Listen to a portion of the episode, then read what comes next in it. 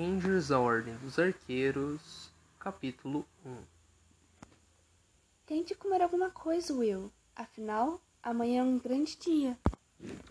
Jenny, loira, bonita e alegre, fez um gesto na direção do prato, quase intocado de Will, e sorriu para ele, encorajando. Will tentou retribuir o sorriso, mas não conseguiu. Ele remexeu o prato que tinha em sua frente, cheio de suas comidas favoritas. Naquela noite, por causa da tensão e da expectativa, Will quase não conseguia engolir uma garfada. Ele sabia bem demais que o dia seguinte seria muito especial, o mais importante de sua vida, pois era o dia da escolha, que iria determinar como passaria o resto dos seus dias. Acho que é o nervosismo, disse Jorge, abaixando o garfo cheio e ajeitando a lapela do casaco com um ar de quem sabia o que estava falando. Ele era um garoto magro, desengonçado, estudioso, fascinado por regras e regulamentações e com inclinação a examinar e discutir os dois lados de qualquer questão, às vezes durante horas. O nervosismo é uma coisa assustadora. Ele pode deixar você paralisado impedi-lo de comer e falar. Não estou nervoso. O Will retrucou depressa, notando que ora se tinha levantado a cabeça, pronto para deixar escapar um comentário sarcástico.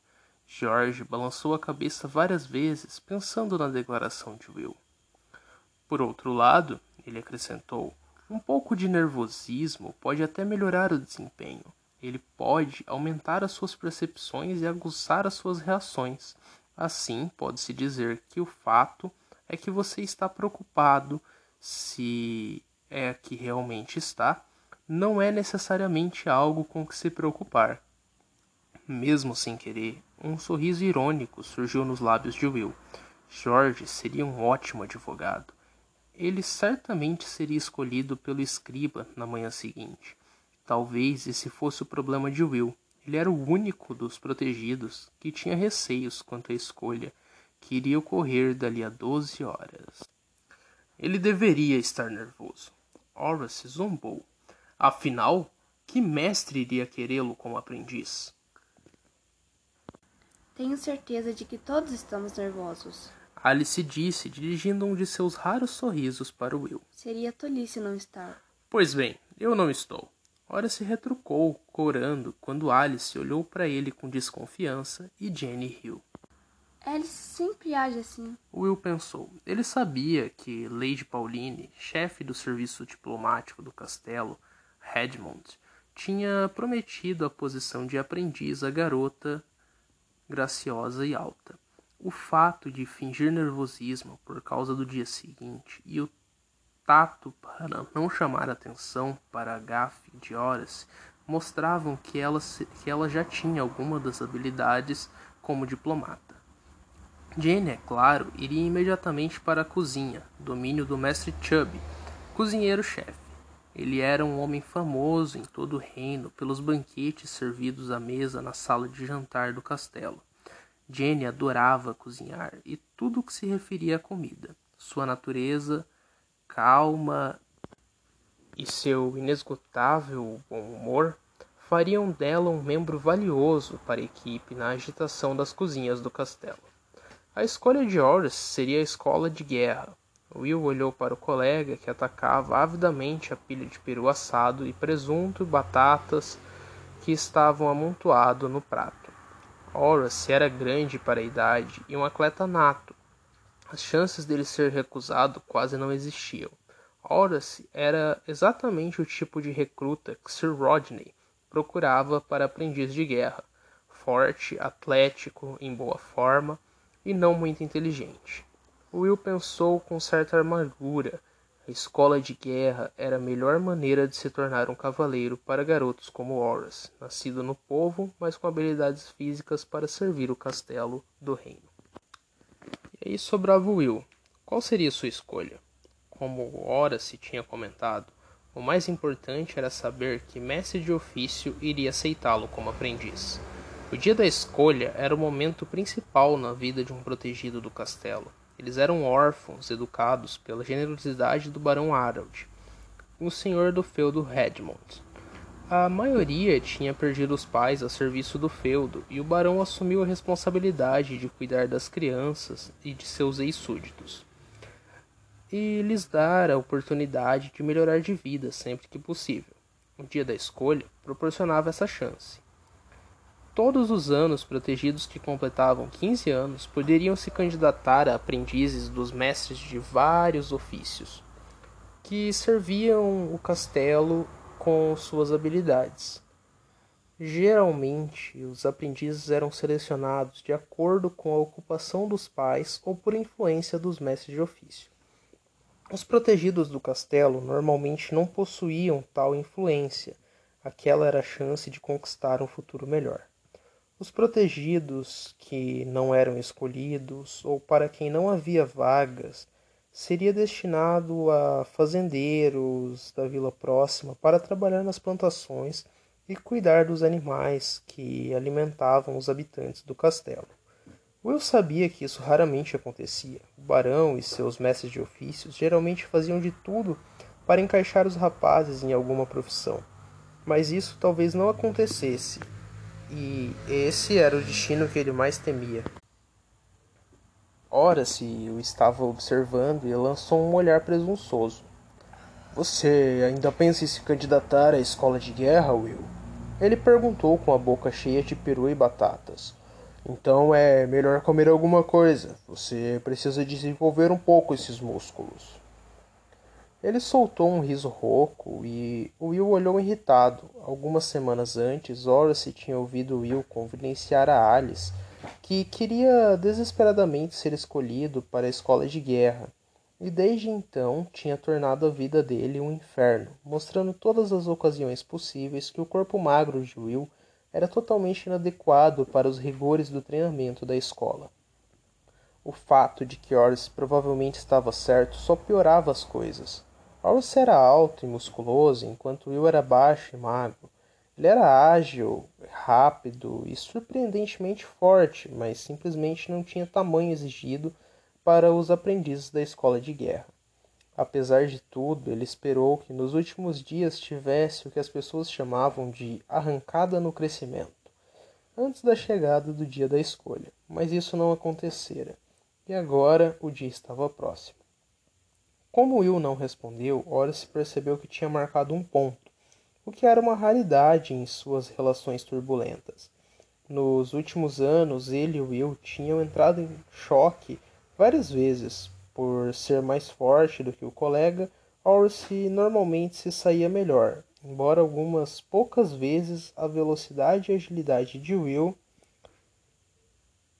tivessem lhe permitido desferir um chute ou um soco surpresa e então escapar antes que Horus pudesse alcançá-lo. Mas embora Horus geralmente saísse melhor nos confrontos físicos, raramente vencia em algum dos seus embates, em algum dos seus embates verbais. A mente de Will era tão ágil quanto seu corpo, e ele era quase sempre quem conseguia dar a última palavra. Na verdade, era essa tendência que muitas vezes causava problema entre os dois. Will ainda tinha que aprender a dar que, que dar a última palavra nem sempre era uma boa ideia. Horace decidiu então se aproveitar da vantagem ganha. Você precisa de músculos para entrar na escola de guerra, Will. Músculos de verdade. Ele afirmou, olhando para os colegas ao redor da mesa para ver se alguém discordava. Os demais protegidos, pouco à vontade diante da crescente tensão entre os dois, concentraram-se em seus pratos.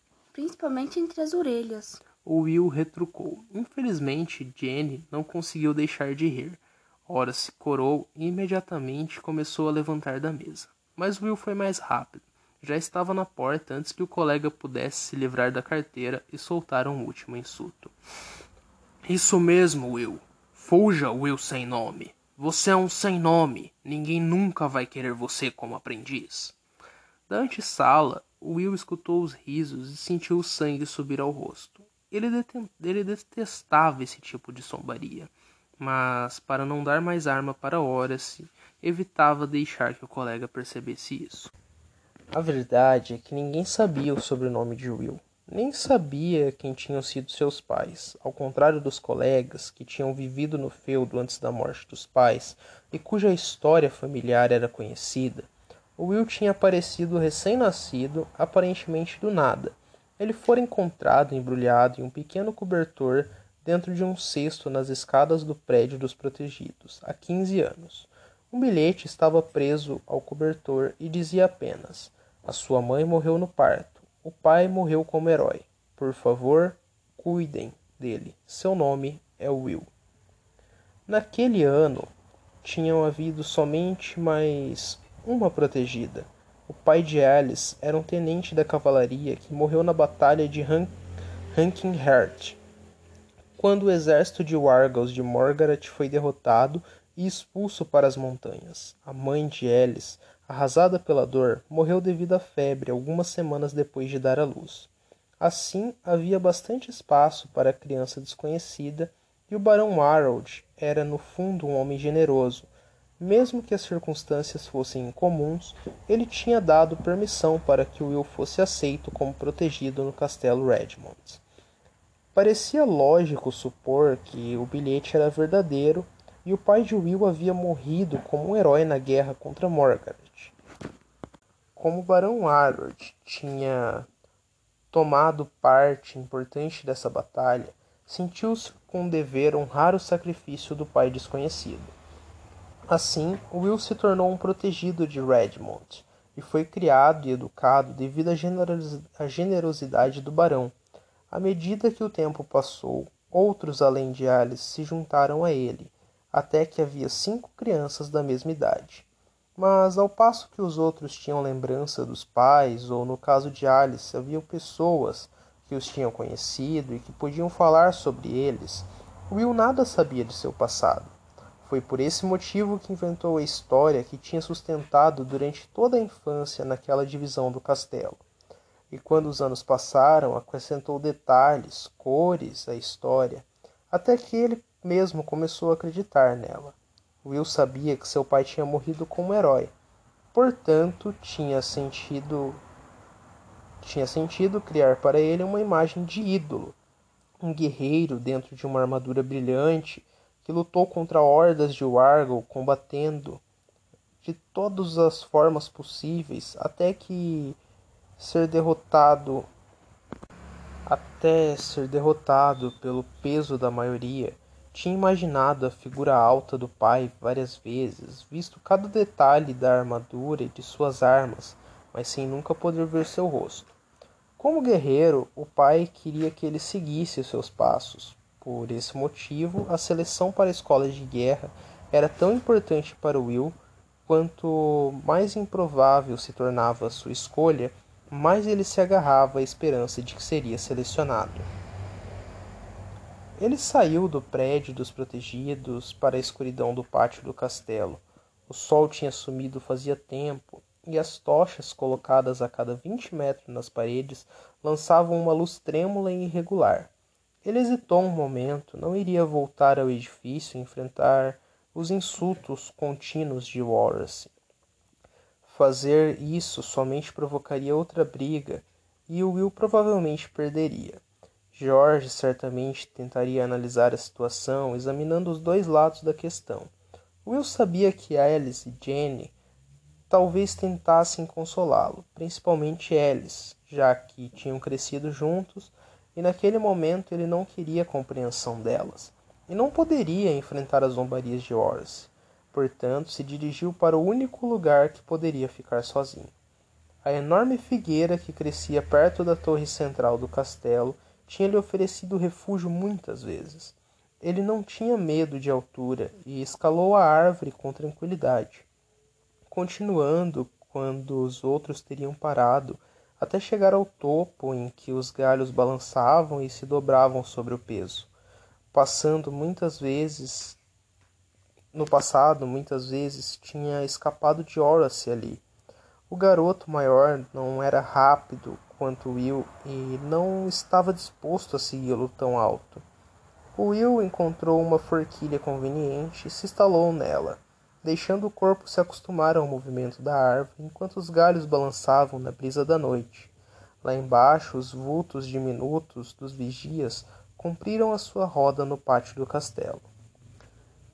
Ele observou a porta do edifício se abrir e, ao olhar para baixo, viu Alice procurá-lo, em vão pelo pátio. A menina hesitou alguns instantes e, então, parecendo dar de ombros, voltou para dentro. O retângulo de luz alongado que, após a, que a porta aberta jogou ao pátio desapareceu quando ela fechou devagar. Que estranho, as pessoas raramente olham para cima, ele pensou. Houve um leve bater de penas macias e uma coruja pousou no galho próximo, girando a cabeça para captar os últimos raios de luz fraca com os olhos. Ela estudou o garoto sem preocupação, parecendo saber que não precisava ter medo dele. Era uma caçadora, uma voadora silenciosa da noite. Pelo menos você sabe quem é, ele disse baixinho para o pássaro. A coruja virou a cabeça outra vez e se jogou na escuridão, deixando Will sozinho com seus pensamentos. Gradativamente, enquanto ali estava sentado, as luzes do castelo se apagaram uma a uma. As tochas queimaram até o fim e foram substituídas à meia-noite na troca de guarda. Por fim, restou somente a luz do gabinete do barão, onde o Lord de Redmond ainda trabalhava, revendo relatórios e documentos o gabinete estava praticamente no mesmo nível que o Will, e ele, ele podia ver o vulto musculoso do barão sentado à mesa. Finalmente, o barão Warrod levantou, espreguiçou-se e inclinou para a frente para apagar a lamparina ao sair do aposento e se dirigir ao quarto de dormir no andar superior. Agora o castelo estava adormecido, exceto pelos guardas junto das paredes que mantinham vigilância constante. Will se deu conta que em menos de nove horas enfrentaria a escolha. Silenciosamente sofrendo e tremendo seu pior, desceu da árvore e dirigiu-se para a cama no dormitório escuro dos garotos.